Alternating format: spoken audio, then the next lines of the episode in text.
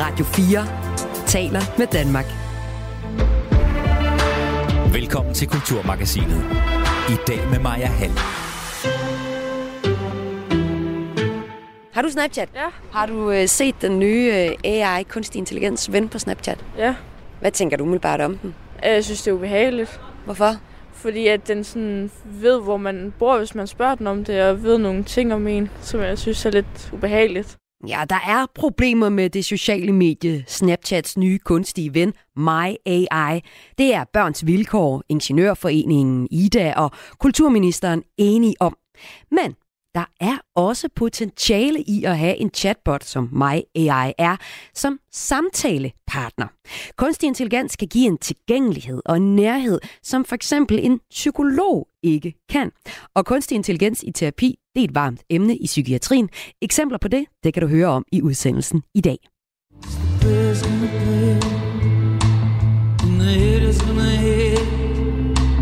Baby, I'm just gonna shake, Minder det her nummer der om noget? Det er Ryan Adams cover af Taylor Swifts nummer Shake It Off.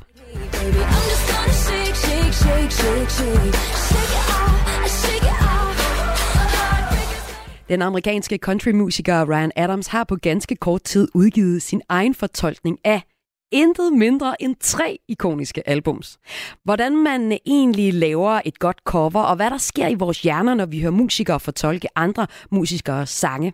Det undersøger jeg senere i udsendelsen sammen med en jazzmusiker og hjerneforsker, og også sammen med en producer og sangskriver.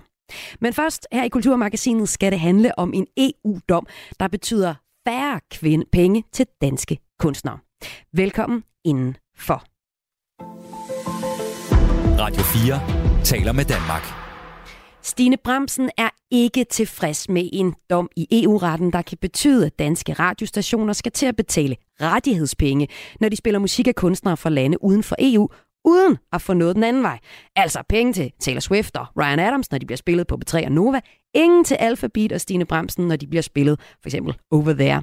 Sådan er det ellers ikke nu, og sådan har det ikke været tidligere, og sådan behøver det og burde det heller ikke være, siger Stine Bremsen vi skal tilbage til det her øh, princip, hvor det er gensidigt, ikke? hvor vi kun betaler til de lande, der også betaler til os. Og det synes jeg bare giver totalt god mening. Det er jo meget simpel logik, ikke? at øh, lille Danmark kan ikke øh, betale til en masse store lande, hvis vi ikke får noget tilbage, så er der ikke noget tilbage til, øh, til de danske musikere. EU-dommen her er en lille smule kringlet, så du skal lige holde tungen lige i munden, når jeg nu lige prøver at forklare den for dig. I øh, dag har Danmark en række såkaldte gensidighedsaftaler med lande uden for EU, som betyder, at danske radiostationer ikke betaler rettighedspenge til musikere, for eksempel fra USA, og at amerikanske radiostationer til gengæld heller ikke betaler rettighedspenge, når de spiller danske kunstnere som Lucas Graham og Mø. Men med den her EU-dom, som faktisk er fra 2020, så kan den her slags aftaler snart blive forbudt i EU, og kun i EU. Det vil helt konkret betyde, at de rettighedspenge, som danske radiostationer i dag betaler til danske kunstnere, som vi gør, det hedder Gramex, og vi har også Koda, de skal så smøres ud over øh, på både danske og internationale kunstnere. Men at radiostationer uden for EU, de skal så ikke betale rettighedspenge til danske kunstnere. Og det betyder jo altså, at der er endnu færre penge til danske musikere som Stine Bremsen. Overordnet betyder det, at øh, jeg vil få en øh, væsentlig lavere check udbetalt fra Gramex hvert år, og det, det er faktisk en, en afgørende ting for mig, øh, en grundlag for at være musiker. Og det tror jeg faktisk kan overraske nogle af dem, der lytter. Det overrasker i hvert fald mig, fordi jeg troede, at musikere tjente deres penge til på koncerter og på merchandise. Gør du ikke det? Øh, merchandise gør jeg i hvert fald ikke, for det har jeg slet ikke noget af. Det tror jeg slet ikke, mit publikum er til. Men live, øh, når det går rigtig godt, så kan man få nogle øh, høje honorar på festivaler for eksempel. Men en indendørstur er ikke noget, man bliver rig af. Den fordom møder jeg også tit, når man øh, er etableret musiker, at jeg kommer hjem med en kæmpe pose penge, når jeg har puklet i seks uger på en indendørstur. Men det er faktisk mere, jeg gør, noget, jeg gør som en investering i, at folk øh, opdager, hvad jeg kan. Og øh, Stine Bremsen, nu vil der sidde nogle øh, lyttere og tænke, ja, det kan være hårdt at være kunstner. Det kan også være hårdt at være stilladsarbejder eller pædagogmedhjælper eller læge. Altså, skal vi have ondt af jer musikere i forhold til den her EU-dom, der altså betyder, at der er færre penge, der skal fordeles mellem de kunstnere, der bliver spillet på danske radioer? jeg har aldrig lyst til, at man skal have ondt af os, nej. Men jeg synes, det er vigtigt at råbe op om, at der er blevet taget en dom, som er øh, uretfærdig, og som gør det sværere for øh, nye talenter at bryde frem, og sådan set også for de etablerede at blive ved med at leve af at lave musik. Jeg tænker da, at, øh, at hele samfundet har øh, interesse i, at, at vi har kultur, og det er sådan nogle ting her, der afgør det.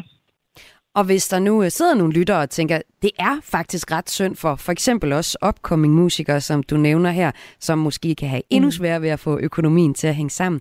Er der så noget, som, som du ser det som musiker, man kan gøre for at, at støtte danske kunstnere? Jamen, altså, inden de hører så meget dansk musik som muligt jo, øh, og, og ringe ind til radiostationerne og ønske de sange, man gerne vil høre. Øh, men selvfølgelig også streaming og, og live, altså komme ud og se nogle kunstnere, fordi det er også øh, hårde tider på spillestederne. Så øh, alle veje rundt kan man, kan man støtte den danske musik. Også streaming? Ja, altså det er ikke, at jeg kommer til at tjene på det. det er meget, meget små penge, ikke? Der er, det er det meget få danske musikere, som øh, reelt får penge af det, men, men noget er bedre end ingenting, og det gør jo noget for repræsentationen, ikke? Hvis øh, Spotify kan se, at der faktisk er flere og flere, der vælger at høre mig eller en af mine kolleger, så får vi også mere synlighed, så der er nogle nye, der opdager os. En kludetæppeøkonomi er det, Stine Bramsen her beskriver. Og så kan man jo sådan set godt forstå, at man er træt af, at en af de der mange begge små bliver fjernet. Og det gør de altså, hvis den her EU-dom den bliver øh, den betyder, at øh, de her gensidighedsaftaler bliver tilbagerullet. Og det er jo så noget, som en brancheforening som øh, Dansk Musiker, Musikerforbund, de danske musikers øh, fagforening, i den grad har lyst til at råbe op om. Og jeg har Thomas Sandberg med, forperson i DMF. Øh, velkommen til Kulturmagasinet. Tak skal du have. Hvorfor er det i dine øjne et problem, hvis EU-kommissionen vurderer, at de her gensidighedsaftaler skal tilbagerulles? Jeg synes, at Stine hun gør virkelig fint rede for den kæmpe udfordring, der vil komme for vores øh, musikere i Danmark. Fordi man skal tænke på, at øh, vores musikere de bruger rigtig, rigtig meget tid på at lave, lave den musik, som alle danskere næsten bruger dagligt nærmest i deres telefoner eller på deres computer. Og det er jo ikke noget, man, man gør gratis. Altså man kan sige, hvis, hvis man ikke får penge for det arbejde, så er man nødt til at gå ud og lave alt muligt andet. Og så kan man pludselig ikke lave musik. Fordi så, øh, og på den måde kan man sige, at hele, hele det musikalske økosystem i Danmark er jo, er jo udfordret, når der kommer sådan et kæmpe dræn, som der jo vil, vil komme, hvis vi skal til at sende en masse penge til for eksempel USA, uden at der kommer penge den anden vej. Men så, hvis den her så det vil betyde meget. Hvis ja. det her gensidighedsprincip øh, bliver rullet tilbage, så betyder det jo så også, at danske radiostationer skal betale rettighedspenge til alle de musikere, hvis musik de spiller, uanset hvor i verden de kommer fra. Det lyder jo omvendt set også fair nok. Det, jamen, det, prøv at høre, det er sådan set også fuldstændig fair. Sagen er jo bare, når det ikke går den anden vej. Og vi har sådan set også en vinkel i Musikerforbundet, der hedder, at i, i øh, USA, der får de amerikanske musikere ikke penge, når deres musik bliver spillet i amerikansk radio. Og vi er meget solidariske med vores kollegaer i, i USA. Og vi tror faktisk lidt, at vi kan gøre dem en bjørnetjeneste faktisk, hvis, hvis vi pludselig sender en masse penge over til dem her fra EU, så vil det svække den øh, berettigede kamp, de har i deres land for, at de kan blive betalt for at blive spillet i radioen. Så der er også nogle andre perspektiver på det her. Men først og fremmest kan man sige, at den samlede pulje bliver drænet. Så ved jeg godt, at Gramex siger, at de vil kunne opkræve vederlag på alle de her, det her store, store repertoire, som pludselig også skal, skal indbefattes af, af, af rettighedsreglerne. Men jeg tror stadigvæk, at det er vi meget overbevist om i Dansk Musikerforbund, at det vil ikke kunne opveje at øh, der rører øh, rigtig, rigtig mange penge ud af landet i forhold til, hvad der kommer tilbage. Så der vil under alle hmm. omstændigheder være tale om en nedgang. Og dommen den er lige nu under høring i EU-kommissionen. Det er altså en dom fra 2020, som gør, at man ikke kan lave den her gensidighedsaftale om, at i Danmark betaler vi ikke for den musik, øh, vi spiller øh, fra USA, for eksempel Taylor Swift. Og i USA spiller de så heller ikke noget, når de spiller en øh, dansk kunstner. Den er så under høring lige nu i EU-kommissionen. Men altså, hvad gør I nu? Hvad, hvad, hvor meget, hvad, hvad kan I gøre pres på, at det ikke bliver rullet ud, den her øh, dom?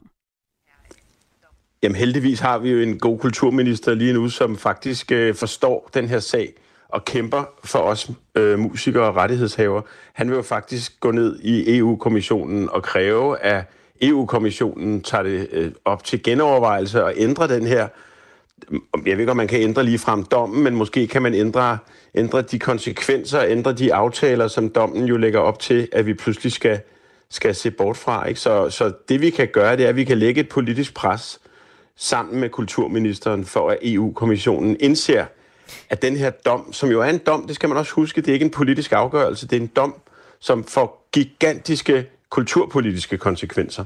Det tror jeg ikke, man havde tænkt på, da man afsagde dommen.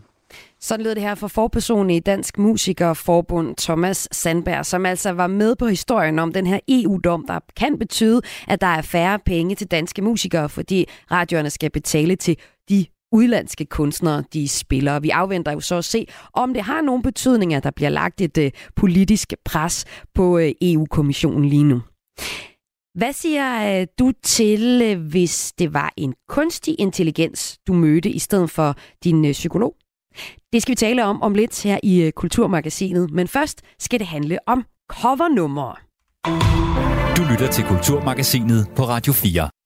Jeg spiller lige et stykke musik her, og så kan du prøve at se, om du kan gætte, hvem det er, vi hører.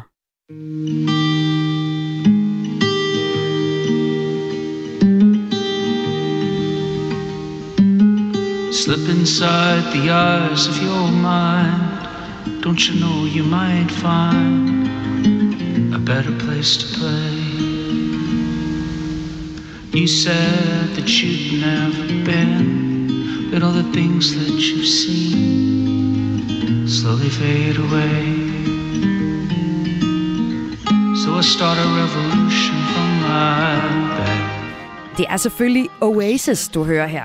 Eller, det er det ikke helt. Det er den amerikanske countrymusiker Ryan Adams, der her fortolker Oasis monsterhit Don't Look Back in Anger.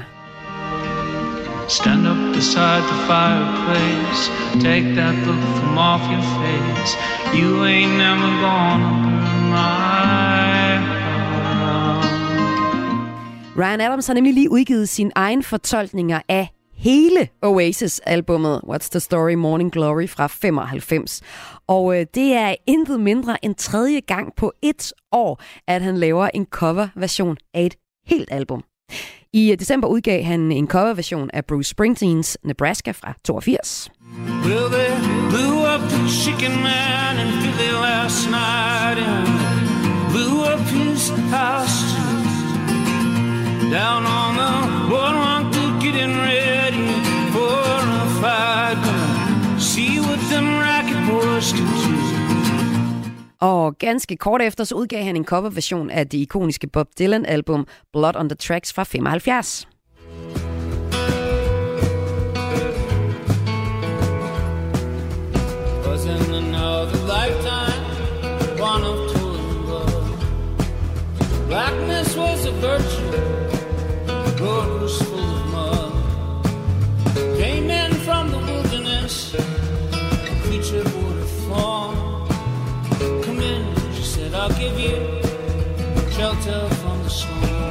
Ja. Ja, et sandt cover har den her amerikanske countrymusiker Ryan Adams kastet sig ud i. Og det er selvfølgelig en anledning til at dykke ned i en skøn subgenre inden for musikken, nemlig covermusikken. Og det gør jeg sammen med en hyppig gæst her i Kulturmagasinet, nemlig dig, Peter Wust, jazzmusiker og hjerneforsker ved Center for Music in the Brain på Aarhus Universitet, hvor du beskæftiger dig med, hvordan musik påvirker hjernen. Velkommen til. Tak for det. Okay, lige for tiden så er et af mit yndlingsnumre, det er et øh, nummer af Anne Linnet, som øh, Ganger øh, har lavet en coverversion af. For jeg elsker Anne Linnet. Og øh, når jeg så hører det i Gangers version, så er det sådan lidt mere en optempo, ny udgave af det. Hvad er det, der sker i min hjerne, når jeg hører en god coversang? Altså, det er jo sådan, at øh, det, som musik gør med vores hjerner, det er, at det leger med de forventninger, vi har. Og øh, det vil sige, at man hele tiden, det bygger nogle forventninger op, og så skuffer det nogle gange de forventninger, og nogle gange så får vi lige præcis det, vi forventer. Og det er øh, et meget komple- en meget kompleks ting i hjernen, men det gør sådan helt grundlæggende, at der kommer et belønningsstof ud, der hedder dopamin.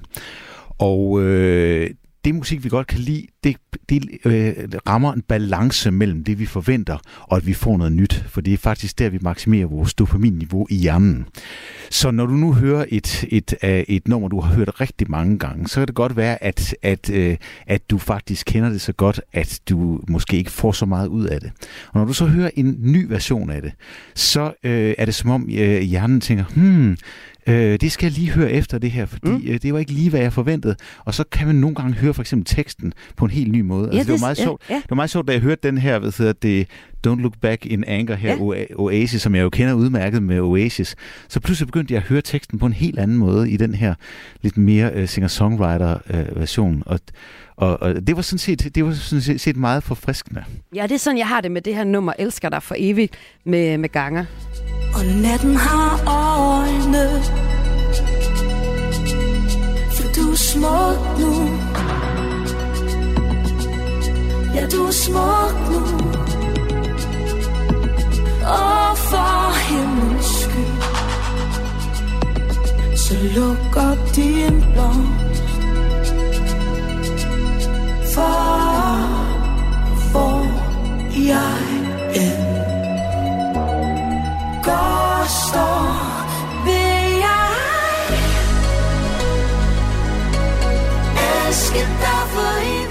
det er jo så bare min øh, favorit lige for tiden. Ikke? Og nu handler det så om Ryan Adams, som har lavet rigtig mange af de her covernumre. Hvad er fordelene ved, at Ryan Adams har lavet jamen, faktisk hele tre coveralbums af store kendte kunstnere? Ja, altså det er jo en vild ambition, og man kan sige, at en af fordelene er jo bare pressehistorien i det, ikke? fordi man har, der er jo næsten alle kunstnere har jo lavet covers på en eller anden måde. Øh, et enkelt covernummer hister her på deres plader, men at, og, og, og simpelthen genskabe en hel, en hel plade, det er jo en vild ambition. Hvad synes du om hans... Øh, han, er det lykkes at lave nogle gode... Øh... Nogle af dem er løs meget godt, der er også noget, jeg måske... Og sådan er vi det jo altid være, at nogle gange så får man bare lyst til at høre originalen. Ja. Altså, øh, for eksempel synes jeg, at hans øh, Dylan, øh, Dylan lykkedes rigtig godt. Og det, det er jo meget typisk med Bob Dylan. Der er jo rigtig mange, der har lavet covers af Bob Dylan.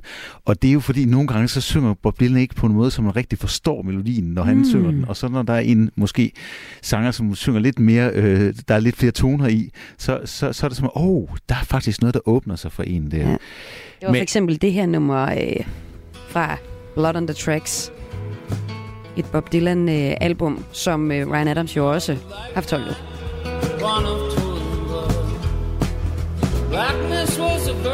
Men øh, som du siger, så er det jo, Peter Wu, så er det jo det her med lige at ramme det helt gode mellem noget genkendeligt, og så også noget nyt. Og måske ligesom med Bob Dylan her, så gør man måske melodien lidt mere øh, smooth på en eller anden måde. Vi har også øh, talt med en, som øh, er musikproducer og sangskriver, og spurgt ham, hvad der skal til at lave et rigtig godt covernummer. Han hedder Kasper Holm Larsen, og det er min kollega Nikolaj Thorgård Henriksen, der har talt med ham. Lad os lige høre, hvad han fortalte her. Øhm, et godt cover er, når man gentænker øh, sangen og, og tilfører den noget nyt, den ikke havde i sin originale form. Og det, det er i hvert fald set med mine øjne, det er det, jeg synes er det er bedste cover. Det er også den type cover, der er mest succesfulde. Øh, altså når den, og, og når den pågældende kunstner, der, der laver covernummeret, tilføjer det er noget, de selv har, som, som man måske så i virkeligheden opdager, gud, det har jeg egentlig hele tiden savnet øh, i forhold til det originale nummer. Det, det er, synes jeg er et godt covernummer. Og hvordan laver man så det her gode covernummer? Der er jo ikke rigtig nogen opskrift som sådan. Jeg vil sige, alle, alle har jo en forskellig tilgang til, øh, hvad, hvad, hvad det er, der, er- der er det gode ved et covernummer. Nogle gange så er det jo, øh, at man, man pludselig ryster posen og laver det i halv tempo af, hvad det oprindeligt var. Men oftest er det jo noget med, at, at jo oprigtigt gentænke det. Man kan sige, det, er jo- det er jo nok det, der gør et godt covernummer. Det er, at det må ikke bare en til en ligne den originale sang øh, i lyd og, og udtryk. Der skal jo være tilføjet noget for den øh, artist eller den øh, udøver, der, der laver covernummer. Men mindre man selvfølgelig, kan man sige, spiller til, til, til øh, op til dans, så skal det jo bare lyde som originalen, ikke? Set med mine øjne, så, så, øh, så synes jeg jo, øh, øh, når man tilføjer det noget kunstnerisk nyt, det er der, jeg synes, det har noget, noget interessant. Øh, øh, som for eksempel øh, Leonard Cohens øh, Halleluja. Øh, der, der, der, der, der er Jeff Buckleys version jo nærmest blevet den version, vi kender. Fordi han tilføjer den noget, vi egentlig ikke vidste, at vi faktisk manglede. Øh, så han har noget melankoli i det på en, på en anden måde, end, end den version, Leonard Cohen lavede. Så det synes jeg er et rigtig, rigtig godt covernummer. fortæller her musikproducer og sangskriver Kasper Holm Larsen. Og øh, så har han også et godt bud på, hvorfor der er mange, der gerne vil lave covernumre i dag. Altså man kan sige lige nu i streamingverdenen, altså Spotify, Tidal øh, øh, og de forskellige platforme, der findes, øh, der, der, der er øh, en, en hulens masse playlister, som, som har forskellige temaer, for eksempel, øh, hvad ved jeg, søndags mood, eller øh, lektiehjælp, eller hvad pokker det, de hedder alle sammen. Øh, og deri, der, der er mange, der har økonomiske vinding ved at lave covernumre i, i sådan forskellige mere eller mindre øh, lødige versioner. Altså man kan sige, og, og nu siger jeg jo nogle ting, som jo er, er jo relativt subjektivt, men, men, men jo også, øh, øh, også, jeg hører det jo selvfølgelig også rundt omkring, men det er jo, der er ikke noget akademisk belæg for det, men, men, det, men det er jo, det, det er jo skidesvært at skrive en, en rigtig god sang. Øh, og nogle af de der, hvis man tager noget, som allerede har bevist sit værd, øh, så, så er det jo lidt nemmere at snuppe det. Og så sige, når man jeg tager den der sang, fordi den har allerede vist, at det er en god sang, og nu laver jeg den bare lidt i, i en anden version. Sådan lyder det fra Kasper Holm Larsen, der er musikproducer og sangskriver om at skrive et godt covernummer. Og det ser jeg nærmere på her i Kulturmagasinet på Radio 4 i dag, fordi øh, Ryan Adams han har lavet hele tre albums, der er covernumre. Og hvad der sker i hjernen, når man hører et covernummer, det taler du og jeg, Peter Wust, om. Du er nemlig hjerneforsker og også jazzmusiker. Nu har du hørt øh, Kasper Holm Larsen fortælle, hvordan man laver et godt covernummer, og I er jo egentlig ret enige i. Der skal være noget genkendelighed, og så lidt nyt. Men du er jo hjerneforsker. Altså, hvad er det for en knap, der er allervigtigst at trykke på, når man laver et godt, skal lave et godt covernummer? Ja, det, det, øh, det blev allerede sagt før, altså at i den der balance mellem, at man tilføjer noget nyt, og man alligevel øh, tager de gode ting fra originalen. Og, øh, jeg, men jeg vil sige, der er faktisk en ekstra ting ud over, over, over, øh, ud over det der med, at det selvfølgelig er stærkt materiale, man typisk øh, øh, øh, kopierer, fordi det, der også er sagen, det er, at man rider faktisk på en bølge. Øh, fordi normalt er det sådan, at når vi lytter til noget musik, så kan vi bedst lide det, når vi har lyttet til det nogle gange. Det kalder man the mere exposure effect. Det vil sige, jo flere gange man lytter til det, jo bedre kan man faktisk lide det. Mm. Og når det er et covernummer, så har vi allerede, man, man er allerede kommet op af bakken der. Det vil sige, at, at, at, at vi har allerede overstået det der. Altså de fleste kender det der med, at man hører et nummer første gang, så tænker man, det er ikke noget særligt. Så mm, tænker man, mm. ah, det er heller ikke noget særligt. Men tredje gang, så, åh, oh, der er alligevel noget, jeg godt kan lide der. Og, øh, øh, og den, er man, den er man jo ude over, når, når det er et covernummer, fordi så øh, kender man allerede... Øh, det er genkendelighedens ja, glæde. Ja, det er genkendelighedens Sådan havde jeg det glæde. præcis med det her gangernummer, Elsker dig for evigt, som øh, er titelsangen til Elsker dig for tiden, en, en film, der kører lige nu, som altså er et gammelt Anne Linnet-nummer. Jeg havde det bare med det samme sådan, åh, fedt at høre det her på en ny måde. Jeg har det lidt anderledes med Ryan Adams nummer, men det er måske, fordi han har en meget stor kærlighed til originalerne. Ja, og sådan har jeg det måske også med noget af. Jeg synes, der hvor han er sluppet dårligst fra det, det er faktisk Springsteen, fordi jeg synes faktisk, han minder for meget. Altså han tilføjer for lidt nyt ja. til Springsteens nummer, for ja. eksempel. Hvor man kan sige, Oasis ligger alligevel langt fra ham, så der, der virker det lidt bedre. Øh, til gengæld synes jeg, han er, han er for langt væk fra Taylor Swift, som han jo ja, også har. det skal vi også lige have ja, det der, eksempel. Der synes, der synes jeg simpelthen, ja, der synes jeg simpelthen, det er meget, meget fedt ja, i originalen. Ja, ja. Hvis vi nu lige ser på Ryan Adams øh, karriere, så er han en produktiv herre. Siden debuten i 2000, så har udgivet 25 soloalbums og en masse øh, albums øh, med sine to bands, øh, Whiskey Town og The Canals. Cardinals, undskyld. Og i 19 der blev hans karriere så lagt på is på grund af anklager om grænseoverskridende adfærd. Siden da, så har han udgivet intet mindre end seks studiealbums, blandt andet de her tre coveralbums med Oasis, Bruce Springsteen og Bob Dylan, som vi har talt om. Og det er jo altså også grund til, at jeg her i Kulturmagasinet sætter fokus på den her, kan man kalde en genre, øh, covermusikgenren. Selvom, øh, som om, altså det, må man sige, som om det ikke var godt nok med de her tre coveralbum, så har han jo også udgivet øh, i 2015 sin egen fortolkninger af hele Taylor Swifts album fra, øh, der hedder 1989. I keep cruising, can't stop, won't stop moving. It's like I got this music in my Prayers gonna play, and the haters gonna hate. Baby, I'm just gonna shake, shake it off, shake it off. Ja, det er en meget langsom udgave af Shake It Off. Vil du ikke sige det, Peter Jo, Wust? det er det, og, og hvad hedder det, det der er jo er det fede ved hendes udgave, det er, at den har sådan noget bestemt øh, brud, opbrudt i rytmen, som virkelig, så jeg synes er virkelig funky. Og her synes jeg simpelthen, at den bliver for ordinær øh, sangen. Men altså, det er jo så min smag. Men, men altså, det, det vi måske ikke har talt så meget om, det er, at når man skriver, når man, når man ikke man skriver dem ikke, men når man indspiller covernummer, så øh, får man faktisk også en mulighed for at udvide sit publikum. Fordi meget typisk, så har man måske sit eget publikum, og hvis man så vælger en genre, der er lidt væk fra en, for eksempel Taylor Swift eller Oasis i det her tilfælde, så pludselig, så kan det være, at man rammer de, øh, de folk. Det kan være, at man, øh, man faktisk får et publikum, som man, man ikke ville have fået. Men måske endnu vigtigere, så er det, øh, det, det er faktisk en endnu større fordel for dem, man kopierer. Fordi så kan det være, at der er nogen, der egentlig er, er ens eget publikum. Lad os nu sige, at der er nogen, der hører øh, alt, hvad Ryan Adams han laver. Så hører de pludselig det her Oasis-nummer. Så tænker de, hvordan er det egentlig, det der Oasis-nummer, det lyder i virkeligheden? Og, og på den måde kan der jo ske sådan en gensidig befrugtning, som, som jeg tror er, er, er meget en af grundene til, at man gør det. Altså jeg kan huske, øh, jeg var meget i studierne der i, øh, i 80'erne og 90'erne, eller i slutningen af 80'erne i 90'erne.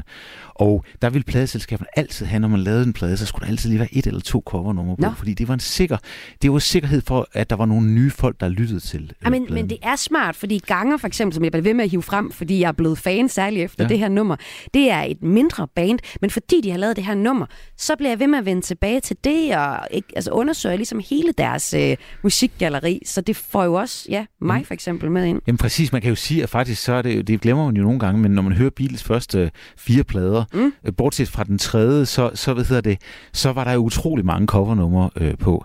Det man så må sige lige præcis om det, det var, at det er bestemt ikke covernumre, der er det mest interessante i Beatles. Men, altså, det, men der mente pladeselskabet også dengang, at de skulle da spille de her covernumre. Ja. Der var virkelig mange covernumre på. Og de er der stadig derude. Der er masser af covernumre rundt omkring. Og nu er der jo så også endnu flere med Ryan Adams hele coveralbums. Til at tale med mig om det, havde jeg her Peter Wus, jazzmusiker og hjerneforsker ved Center for Music in the Brain på Aarhus Universitet. Tak fordi du kom. Selv tak. Om lidt så skal det handle om, at Beyoncé indleder sin første verdensturné som solist i syv år. Men inden det, så skal vi se på, hvordan kunstig intelligens skal bruges som terapi.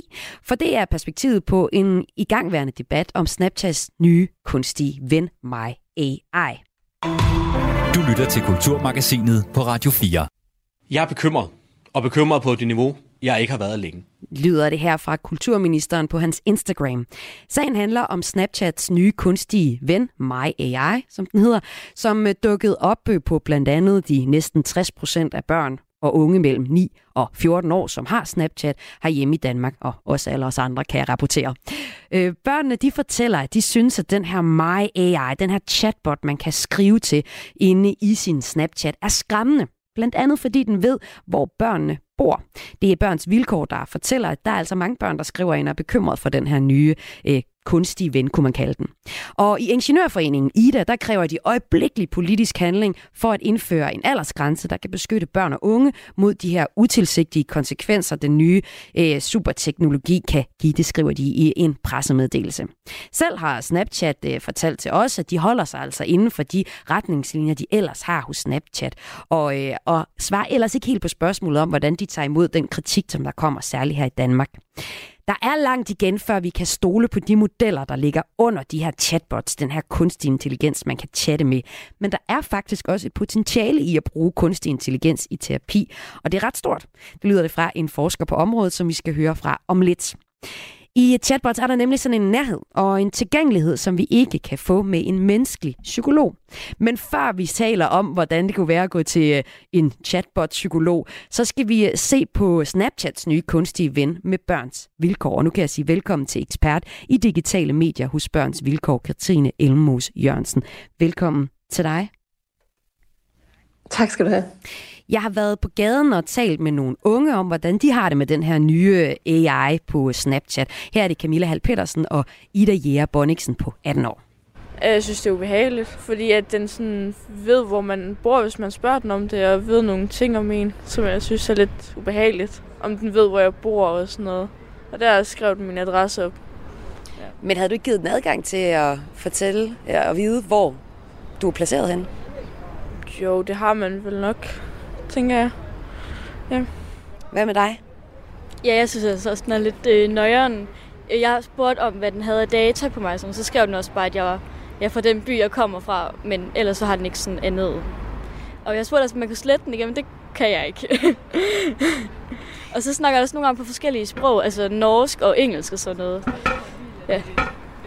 Helt sikkert. Må jeg få jeres navne og alder? Åh, oh, der tror jeg lige, havde glemt at klippe øh, slutningen fra her. Men navnene var altså øh, Camilla Hal Petersen og Ida Jæger Bonningsen på 18 år.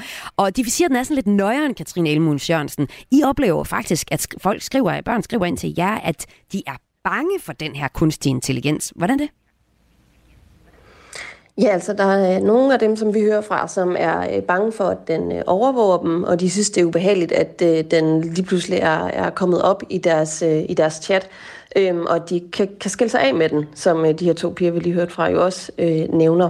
Øhm, og så er der også nogen, der fortæller, at de har oplevet, at den spørger ind til ubehagelige ting, øhm, og de er bekymrede for, hvad den i øvrigt har adgang til i forhold til det, der ligger på deres telefoner, om den kan se deres billeder, og, og hvad de i øvrigt foretager sig, når de er på deres øh, telefoner og på forskellige apps. På, på gaden der mødte jeg også en af dem, der ikke er så bekymret. Det er Silas Møllebak på 14 år, der altså fortæller, at det er fint med sådan en kunstig intelligens på hans øh, Snapchat. Det er lidt svært at forklare, at den er da god at have, hvis man nu sådan skal vide noget eller et eller andet. Bare sådan, jeg ved ikke, ekstra Google-ting, eller jeg ved ikke. Vil du så tro på, hvad den siger? Ja, det kan være svært at tro på, men øh, man må da håbe på det bedste. Man må håbe på det bedste, hører vi altså Silas Møllebak på 14 år sige. Øhm, I møder vel kun børn, der er bekymret, Katrine Elmos Jørgensen. Altså, er der reelt noget problem i, at man kan vælge at chatte med en chatbot i et socialt medie som Snapchat? Det er jo notat. Er det ikke en naturlig udvikling? Ja, det, det, det Nej, vi, vi mener helt klart, at der er et problem. Man kan sige grundlæggende, så er det jo problematisk, at Snapchat ikke har øh, færdigudviklet den her funktion, før de lancerer den, og at de også selv er ude at sige, at der er en risiko for, at den kan dele øh, ubehageligt eller skadeligt øh, eller vildledende indhold. Øhm, så, så, så det er helt klart noget, som vi skal tage meget, at, og øh, det kan jo være svært for børn selv at gennemskue, hvilke konsekvenser der kan være ved at bruge den her, øhm, øh, den her chatbot. Så det er da klart, at det er noget af det, som vi voksne skal gå ind og se på og tage ansvar for. Øhm, de skriver også Snapchat, at den lærer øh, mere information end, ens, øh, end den chat, som man har med sine venner. Øhm, så det betyder også, at, at der er en, en langt højere grad af datahøst, når man interagerer med den her øhm, chatbot. Og det her og så med, at du det her med, at man bare kan lade være med at, at skrive med den, men vi ser jo og hører jo netop eksempler på, at den, at den bare kontakter børn og voksne for den sags skyld, uden at man selv har taget kontakt til den. Og det her med, at den ikke er helt færdigudviklet, det øh, skrev jeg og spurgte Snapchat om, hvordan det kunne være, at de havde lanceret øh, sådan en, en uh, My AI, en kunstig intelligens chatbot, uden at den var helt færdig. Vi hørte for eksempel her, at den, uh, den også svarer på norsk og svensk og sådan nogle forskellige ting. Og de skriver i et svar til mig, My AI er bygget på teknologi bag Open AI og er programmeret omkring Snapchats retningslinjer, der hjælper med, at informationen den, ikke, den giver ikke er stødende nogen art. Vores seneste analyse viser, at 99,5 procent af den svar overholder vores retningslinjer, og så gemmer mig AI alle samtaler, så vi kan lære noget af den og gøre den bedre. Så det her med, at de gemmer øh, den her øh, kommunikation med børnene og alle os andre, der chatter med den, det er jo i virkeligheden for, at den bliver endnu bedre. Kan du ikke se en god pointe i det, øh, som ekspert i digitale medier, Katrine Elmos Jørgensen? Det, det er, jo, det er jo i hvert fald en smart måde at sige det på, at man høster al den her data. De siger jo også, at det er for at målrette annoncer, og, øh, og, og, og det er jo et eksempel på, at de øh, opnår øh, højere interaktion, og at folk øh, bruger, at brugerne er øh, længere tid på deres app. Øhm, og det er jo noget af det, de gerne vil have ud af det. Øhm, så, øh, så, så, så det har jeg det har jeg svært ved ligesom at, øh, at se, at der skulle være noget, noget positivt ved det på den måde. Øhm, og det kan da godt være, at, at den har overholdt nogle af deres retningslinjer, men de ved jo reelt ikke, hvilken oplevelse de her børn øh, og unge, som har, har, er blevet kontaktet af den, har haft. Øhm, og selvom den måske ikke direkte har sagt noget, som de vil kategorisere eller analysere som ukorrekt eller upassende, så ved vi jo i hvert fald bare, at der er mange børn, der, der synes bare det, at de er blevet kontaktet af den her mm. øhm, virtuelle øh, chatbot-ven, øh, at det i sig selv øh, er ubehageligt. Ja, over hele linjen, siden den kom frem, den her My AI på Snapchat, ja, så har den jo faktisk mødt kritik her i Danmark. Og det er også noget, kulturministeren har været ude at kommentere på i løbet af ugen her, og senest i dag på øh, Instagram, hvor han selv kommer med en forklaring om, hvorfor han tager det her så alvorligt. Lad os lige høre, hvad han siger. Her er det altså Jakob Enkel Schmidt. Som minister for kultur og medier ligger det mig utrolig meget på sinde, at vi ikke kun er responsive, men udvikler os til at blive proaktive. Det gør vi desværre ikke på en dag. Det gør vi heller ikke på en måned. Men med de rigtige værktøjer, med den rigtige politiske styring og det rigtige benarbejde, kan vi kæmpe for en rigtig aldersverifikation, indsigt i algoritmerne, og sørge for, at ingen forældre accepterer, at deres børn kommunikerer og afgiver data til kunstig intelligens og tech-virksomheder, uden de har accepteret det og kender konsekvenserne. Så derfor, vi deler bekymringen, men jeg sætter stor pris på jeres engagement, og håber, at vi både kan fortsætte dialog og udviklingen af forslag til løsninger, der kan hjælpe os med at høste de mange fordele og gode konsekvenser, der også kan være ved brug af kunstig intelligens.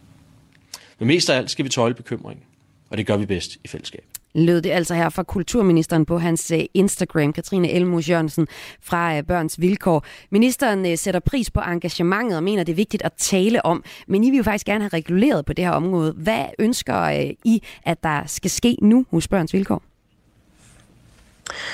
Jamen altså, det er selvfølgelig positivt, at han tager det her øh, alvorligt, men, øh, men vi har også talt om det øh, længe nok, øh, og vi har brug for at se noget handling, og vi har brug for, at der bliver lagt et pres på de her øh, tech-virksomheder øh, i forhold til, at de har, har, har børnenes trivsel og sikkerhed og, og deres tag som højeste prioritet, når de udvikler de her nye funktioner. Øh, og de netop ikke lancerer funktioner, som ikke er færdigudviklet, eller som ikke garanterer, at, at, at de kan bidrage til at øge den, den mistrivsel, som, som i forvejen er blandt mange øh, børn og unge. Så lød det her fra ekspert i digitale medier hos Børns Vilkår, Katrine Elmus Jørgensen. Tak fordi du var med. Selv tak. Nu nævner kulturministeren selv, at der også kan være gode ting ved kunstig intelligenser, og øh, nu løfter vi blikket og kigger på det. Så dig, der lytter med, hvad siger du til, hvis øh, du skulle gå til psykolog hos en chatbot? Det var jeg på gaden for at høre folk om. Det er fuldstændig frygteligt at tænke på. Hvorfor? Jamen, der skal være rigtige mennesker. Der skal ikke være sådan noget kunstigt noget. Ja. Ja. Hvad nu, hvis de kan noget af det samme, som en psykolog kan? Nej, men det duer ikke. Det duer ikke, for det, det vil de aldrig kunne. Fordi der foregår ting mellem mennesker, som der ikke kan mellem noget kunstig intelligens. Og, ja. Nu bliver det lidt privat, men har du gået til psykolog nogensinde? Ja. Kunne du forestille sig, at det var byttet ud med en kunstig intelligens? Nej, overhovedet ikke. Overhovedet ikke. Hvad tænker du om at gå til terapi hos en kunstig intelligens, en chatbot? Det tror jeg ikke, jeg vil om. Hvorfor ikke? Der er ikke sådan den personlige kontakt. Du har tænkt på, at det er jo sådan et helt privat rum, du sidder i, ja, så og fortæller. Ja. Og jeg ved godt, det er bare sådan, det er fake, sådan, det er ikke ægte. Man kan bare snakke med, med det sådan hele dagen, men det er bare fake. Det siger mig ikke lige noget, at de sådan skulle kunne finde ud af det. Det øh, vil jeg ikke kunne tage helt seriøst. Hvorfor ikke? Nej, jeg mener ikke, at øh, kunstig intelligens er nået dertil endnu. Ja, og det mener min næste gæst her i Kulturmagasinet sådan set det heller ikke, men der er potentialer i kunstig intelligens, når det kommer til terapi. Nu kan jeg sige velkommen til en psykolog med Ph.D. i brug af digitale værktøjer i psykologisk behandling og forskningsleder på en forskningsenhed i digital psykiatri på Syddansk Universitet, hvor kunstig intelligens netop bliver brugt dog ikke chatbots, som vi skal tale om nu, for her er forskningen altså lige nu ikke langt nok. Men det er spændende, synes du, Kim Mathiasen. Velkommen til. Tak skal du have. Hvad er potentialet i at bruge chatbots i terapien? Altså man kan sige, noget af det vi jo virkelig kæmper med øh, i Danmark, og det gør man sådan set øh, i stor del af verden, det er, at der er rigtig mange, der lider af psykiske lidelser, og vi har ikke personale nok til at nå dem, og vi har faktisk heller ikke den geografiske udbredelse af vores organisationer og vores personale rundt omkring til at komme ud alle steder. Det vil sige, at der er rigtig mange, der har brug for hjælp, som ikke får det. Og der var det jo smart, hvis man lige kunne have en uh, lille psykolog i lommen, øh, og, som kunne hjælpe en. Men altså, som du også siger i introen her, altså, som jeg ser det, så er det vi slet, slet ikke der, hvor man kan bruge en chatbot som erstatning for en psykolog. Og det er til trods for, at der har været gang i det i lang tid. Vi øh, kan jo tage et eksempel fra 1960'erne. Der har man allerede der, hvor man mm. er i gang. Prøv at se, jeg giver dig lige noget her. Øh, jeg synes nemlig, vi skal prøve lige at vise, hvordan det så ud. I 1960'erne, der var der nemlig en øh, datalog ved MIT, der skabte et computerprogram, der hed ELISA. Det blev designet til at simulere en, øh, en form for terapi, hvor patienten leder samtalen, og terapeuten gentager være rimelig meget bare spørgsmål. Det her det er et eksempel, der er brugt i uh, The New York Times og skrevet ud, som jeg har taget med. Og nu er du jo vant til at være psykolog, så du kan få lov til at være brugeren. Så er jeg Eliza i det mm, her eksempel, yes. som vi lige prøver at vise her i Kulturmagasinet, for at give et indblik i, hvordan vil det lyde, hvis man gik til psykolog øh, hos en AI, hos en kunstig intelligens. Hvis du nu starter. Ja, min kæreste fik mig til at komme her. Din kæreste fik dig til at komme her? Ja, hun siger, at jeg er deprimeret meget af tiden. Jeg er ked af at høre, at du er deprimeret. Det er sandt. Jeg er ulykkelig. Tror du det Øh, tror, du, at det, øh, tror du, at det at komme her vil hjælpe dig til ikke at være ulykkelig? Og sådan kan dialogen jo så fortsætte her. Faktisk så var det sådan, at Datalon lavede hende her, Eliza, som satire. Han tvivlede på, at computer kunne simulere meningsfuld menneskelig interaktion. Men øh, han blev ret foruroliget, for han fandt ud af, at de mennesker, der prøvede det her program, som vi lige har givet et lille smagsprøve på her, de fandt den både nyttig og også ret fængslende. Fængslende, der er en historie om, at hans egen sekretær bad ham om at forlade værelset, så hun kunne tilbringe tid alene med Eliza. Altså, hvilken del af terapien vil du vurdere, en, en chatbot kunne, øh, kunne stå for i, i fremtiden, Kim Mathiasen? Det er svært, svært at spå om fremtiden, men man kan sige, sådan, sådan som AI er skruet sammen lige nu, der er en af de centrale problemer, set med mine øjne, at man faktisk ikke ved, hvordan AI-modellen, altså den matematiske konstruktion, der ligger nede under det her, øh, hvordan den kommer frem til det, den kommer frem til. Det er jo også det, børns vilkår øh, nævner her. Altså, det er ikke pålideligt, det svar, de, de kommer med. Nu hørte vi jo en ung gut sige tidligere indslaget her, jamen man kan jo nok sådan bruge øh, sådan en My AI på Snapchat, lidt som en ekstra Google, men man kan jo faktisk ikke stole på svarene.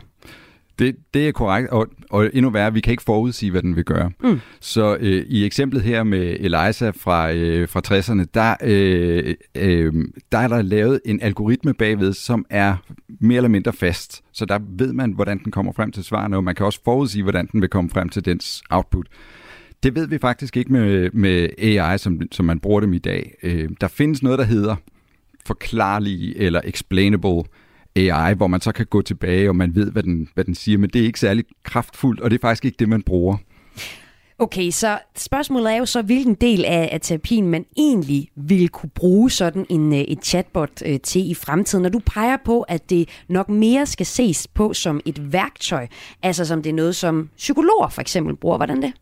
Ja, der, altså, jeg synes jo for eksempel, der er lavet en meget interessant undersøgelse i Zürich, hvor de har lavet en etisk undersøgelse af brug af AI. Og det første, de gør, det er, at de spørger, er det her et værktøj, eller er det en selvstændig agent, altså en person i gåsøjne? Mm. Og, øh, og det, de når frem til, er, at det, det kan slet ikke bruges til for nuværende. Der er det et værktøj. Og det er også det, vi gør, der hvor jeg arbejder. Så når de laver et forskningsprojekt, så finder de frem til, at man kan ikke bruge, man kan ikke erstatte en psykolog med en chatbot, som egentlig er det, vi taler om her, men man kan bruge det som et værktøj, som psykologen kan bruge. Præcis, og i et projekt, som vi kører nu, der hedder Persona-projektet, nede øh, i sammen med det, der hedder Internetpsykiatrien, hvor man kan søge hjælp, der har vi øh, øh, brugt, eller der kommer vi til at bruge AI som en måde at foreslå behandlingsmuligheder for øh, psykologerne, der arbejder i klinikken, og de kigger på det, og så, øh, og så vurderer de, og så sender de det videre. Men som du også siger, Kim Mathiasen, så er der virkelig et stort behov for øh, psykologhjælp for rigtig mange. Vi ser mistrivsel blandt øh, børn og unge i Danmark som et stort problem. Nu har vi talt om, at My AI på øh, Snapchat, det kan jo ikke være, altså det, det er ikke en erstatning for en ven, og det er alt for usikkert, hvad der ligger. Der i lyder kritikken øh, af den her nye kunstige intelligens. Men øh, du peger jo faktisk på, at for mm, lettere problemer, så kan man måske godt bruge nogle af de apps, der findes, fordi der findes masser af kunstige intelligenser med en chatbot, som man kan chatte med. Og det er jo, altså, du kan få hjælp fra alt til at, at sove bedre og meditere, til også at skrive med øh, en fiktiv person om, hvordan du har det. Hvad, altså, hvem er det, der kan bruge de her apps? Vil du som psykolog og forsker sige? Altså, jeg, jeg vil jo sige, at lige så snart man er syg, altså der, der hvor man begynder virkelig at være øh, dårlig, eller lad os sige diagnostiserbar, eller, eller sådan mere alvorligt syg, så egner de her sig ikke som selv, selvstændigt brug. Det der, der er vi jo altså over i værktøjsgenren, øh, ikke, hvor det skal understøtte det, der ellers foregår i terapien. Men altså, øh, for, for folk, der, har, der går og tumler lidt med noget, eller hvor man er på kanten af, at, at nu begynder det at gå galt, der kunne man jo sagtens give sig til sådan noget her. Lige så snart vi snakker chatbots, så skal man altså bare være opmærksom på, at den har ikke nogen forståelse for dig. Den har udelukkende en forståelse for, hvordan sprog typisk er bygget op, og så samler den ord i sætninger. Så det har ikke noget med en anerkendelse eller en relation eller en egentlig forståelse af din oplevelsesverden at gøre. Så man kan bruge de her forskellige kunstig intelligensterapier, hvis man bliver sendt hjem fra lægen med et, ja, prøver at se en dejlig film i fjernsynet. Der, der er ikke et belæg for at sende dig videre i systemet. Ja, det vil jeg sige, det, vil, kunne man, øh, det kunne man rimelig roligt gøre, hvis man, er lidt, hvis man har sin sunde fornuft med på vejen. Der. Ja. Kim Mathiasen, du er ligesom Børns Vilkår, som vi hørte lige før, kritisk over for Snapchats nye kunstige øh, ven.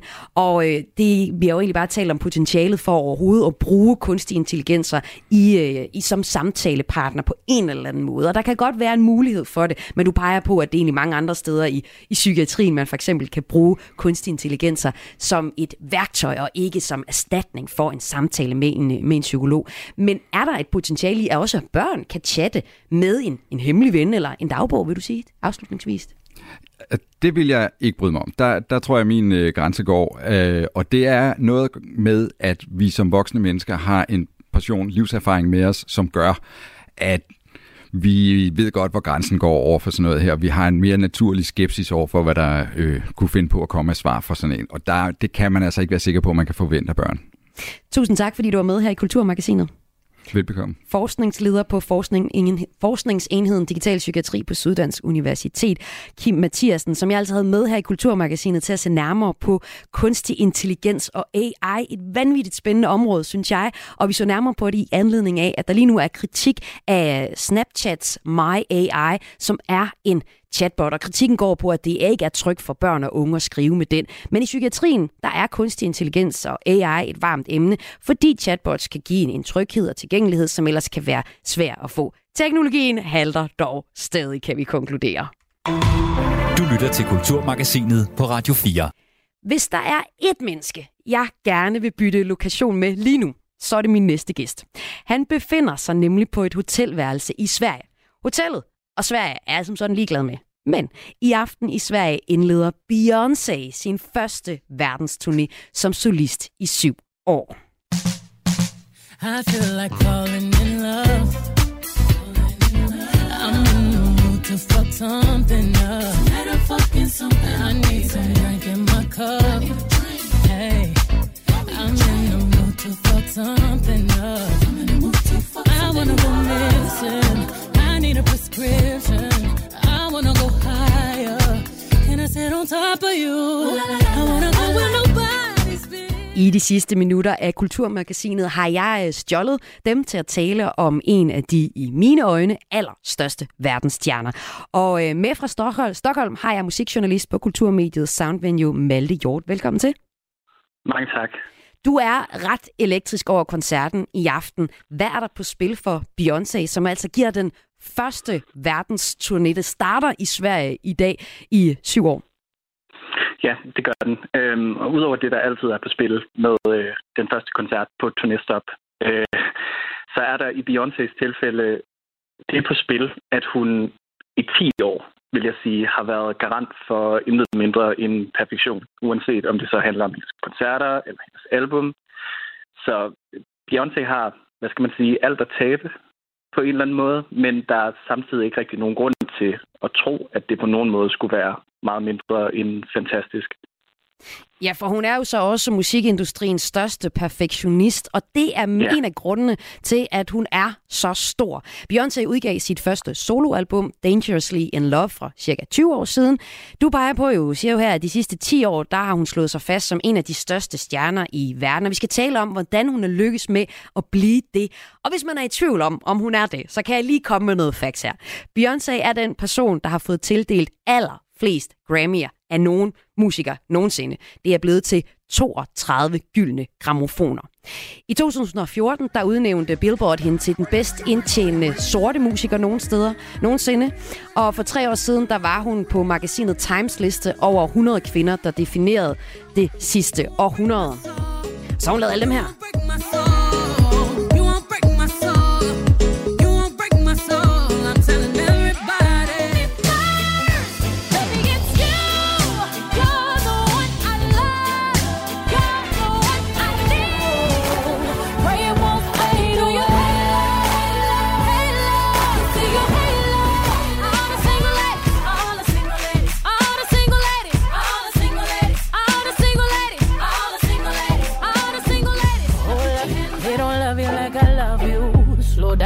They don't love you like I love you. Back up, they don't love you like I love you. Make a Texas Bama. I like my baby hair with baby hair and afro.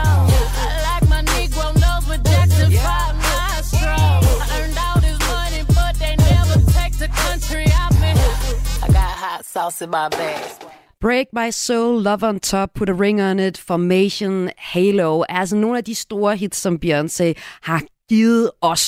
Og øh, vi skal nu tale om, hvordan hun er blevet så stor en stjerne. Malle Hjort, vi har forberedt tre stærke argumenter. Det første, det er, hun er perfektionist. Og det er også derfor, du forventer et gigantisk show i aften. Hvordan ser du, at Beyoncé er musikbranchens øh, største perfektionist? Altså, et godt sted at starte vil være øh, den såkaldte sådan, credits-liste til øh, det seneste album, Renaissance, som udkom sidste år. Øh, der er rigtig, rigtig, rigtig mange navne på den liste. Øh, og det understreger jo bare, hvor meget blod, sved og tårer, der ligesom ligger i hvert eneste arbejde. Men sådan mere konkret ned op på koncerterne, så øh, der ligger en dokumentar på Netflix, der hedder Homecoming, som ligesom kredser om hendes øh, 2018-optræden på den amerikanske musikfestival, der hedder Coachella, øhm, hvor du så indimellem optræderne ser hende forberede det her show. Øhm, den her otte måneder lange forberedelse, hvor hun nærmest arbejder i døgndrift på sin vokal og sin koreografi. Altså, der er ikke nogen tvivl om, at Beyoncé, hun, øh, hun mener det virkelig. Og øh, når du nævner Renaissance, så er det sådan et album, der øh, jeg tænker sådan, at det hun beviser med det, det er også, at hun har styr på sin musikhistorie. Altså, den trækker på tidligere 90'er house og funk og disco, og også øh, 70'ernes queer-kultur er også stærkt repræsenteret på det her album Renaissance. Inden da, så kom hun med albumet Lemonade, og der beviste hun også, at hun var stærkt øh, i forhold til det visuelle. Det var et øh, album, et konceptalbum, hvor man fik sådan tre en historie. Man fik kvinders historie, man fik sortes historie, og så fik man også Beyoncés personlige historie med hendes mand, mm. Jay-Z, og, øh, og utroskabet. Og til hele Lemonade, der var der en øh, timelang øh, musikvideo, som øh, var den visuelle del af det. Og det kan man sige, det er det andet argument. Beyoncé er en stærk visuel kunstner, og det er også en af grundene til, at hun er en af tidens allerstørste stjerner. Og det sidste argument, det er, at hun er et ikon mere, hun er, end hun er et menneske. Og det der mere, end hun er et menneske, Malle, det er noget, jeg har sat på. Fordi nu har du sagt, at de sidste 10 år, der har Beyoncé øh, virkelig bevist, at hun er kæmpe, kæmpe stor. De sidste 10 år, der har hun også holdt mund. Hun har ikke givet et eneste interview. Det tror mm. jeg er en meget god ting. Hvad tænker du? Det tænker jeg, du har fuldstændig ret i. Øhm, vi ser jo gang på gang, at øh, stjernerne taler over sig i interviews. Øhm, Man kunne nævne Kanye West. Det var et godt eksempel. ja, lige præcis. Øh, men Beyoncé er jo øh, notorisk mystisk øh, og giver øh, aldrig interviews, øh, optræder på forsider af diverse medier, men endnu en gang i stramt koreograferede opsætninger, hvor hun har den fulde kontrol. Øhm, så ja, det er helt sikkert med til at, at sikre, at, øh, at det her guddommelige billede af hende, for, for at bruge din øh, formulering der, så at, øh, at det ligesom bliver bevaret. Og i aften i Sverige, der indleder Beyoncé så sin første verdensturné som solist i syv år. Mm-hmm. Så, altså, hun kommer jo altså fra Destiny's Child. Men før, øh, jeg vil faktisk sige sådan, Destiny's Child, der var hun ikke særlig interessant for mig. Hun var heller ikke så interessant på de album, der kom efterfølgende. For mig, der blev Beyoncé først interessant, da hun udgav Lemonade, fordi det også havde hele det her kunstneriske perspektiv. Øh, før ja. så var hun bare sådan en, der forsøgte at lave en solokarriere for Destiny's Child. Men du mener jo sådan set, Malte Hjort, at øh, hun blev interessant allerede i 2014 med det selvbetitlede album. Hvorfor var hun interessant allerede der? Ja, øhm, jeg synes, jeg vil gerne lige understrege, at jeg synes altid, at Beyoncé har været interessant. Og jeg synes også, at Destiny child er øh, interessante på, på en anden måde, end øh, Beyoncé er interessant den dag i dag. Men øhm, hendes selvbetitlede album, Beyoncé, det der landede før Lemonade, øhm, det var ligesom det første album, hvor hun, skal man sige, omfavnede sin status som ja, mere end bare en gængs popsanger. Altså, hvor hun i første, hvor hun for første gang gik i krig med diverse feministiske tematikker omkring urimelige skønhedsidealer og undertrykt seksualitet. Altså, hvor hun blev det her ikon mere på, end et menneske. Også på et politisk plan. ja. ja og præcis. så gav det album os også nummeret 7-Eleven, som jeg bliver nødt til at slutte udsendelsen af med i dag, mm-hmm. for det er nok mit yndlingsnummer. Musikjournalist på Kulturmediet Soundvenue Malte Hjort. Tak fordi du var med. Selv tak. Og til at tilrettelægge udsendelsen i dag, der har jeg haft Søren Berggren Toft og Nikolaj Thorgård Henriksen. Mit navn er Maja Hall, og jeg er tilbage igen på fredag med en ny omgang Kulturmagasinet. Her er det 7-Eleven med Beyoncé. up, my hands up, my hands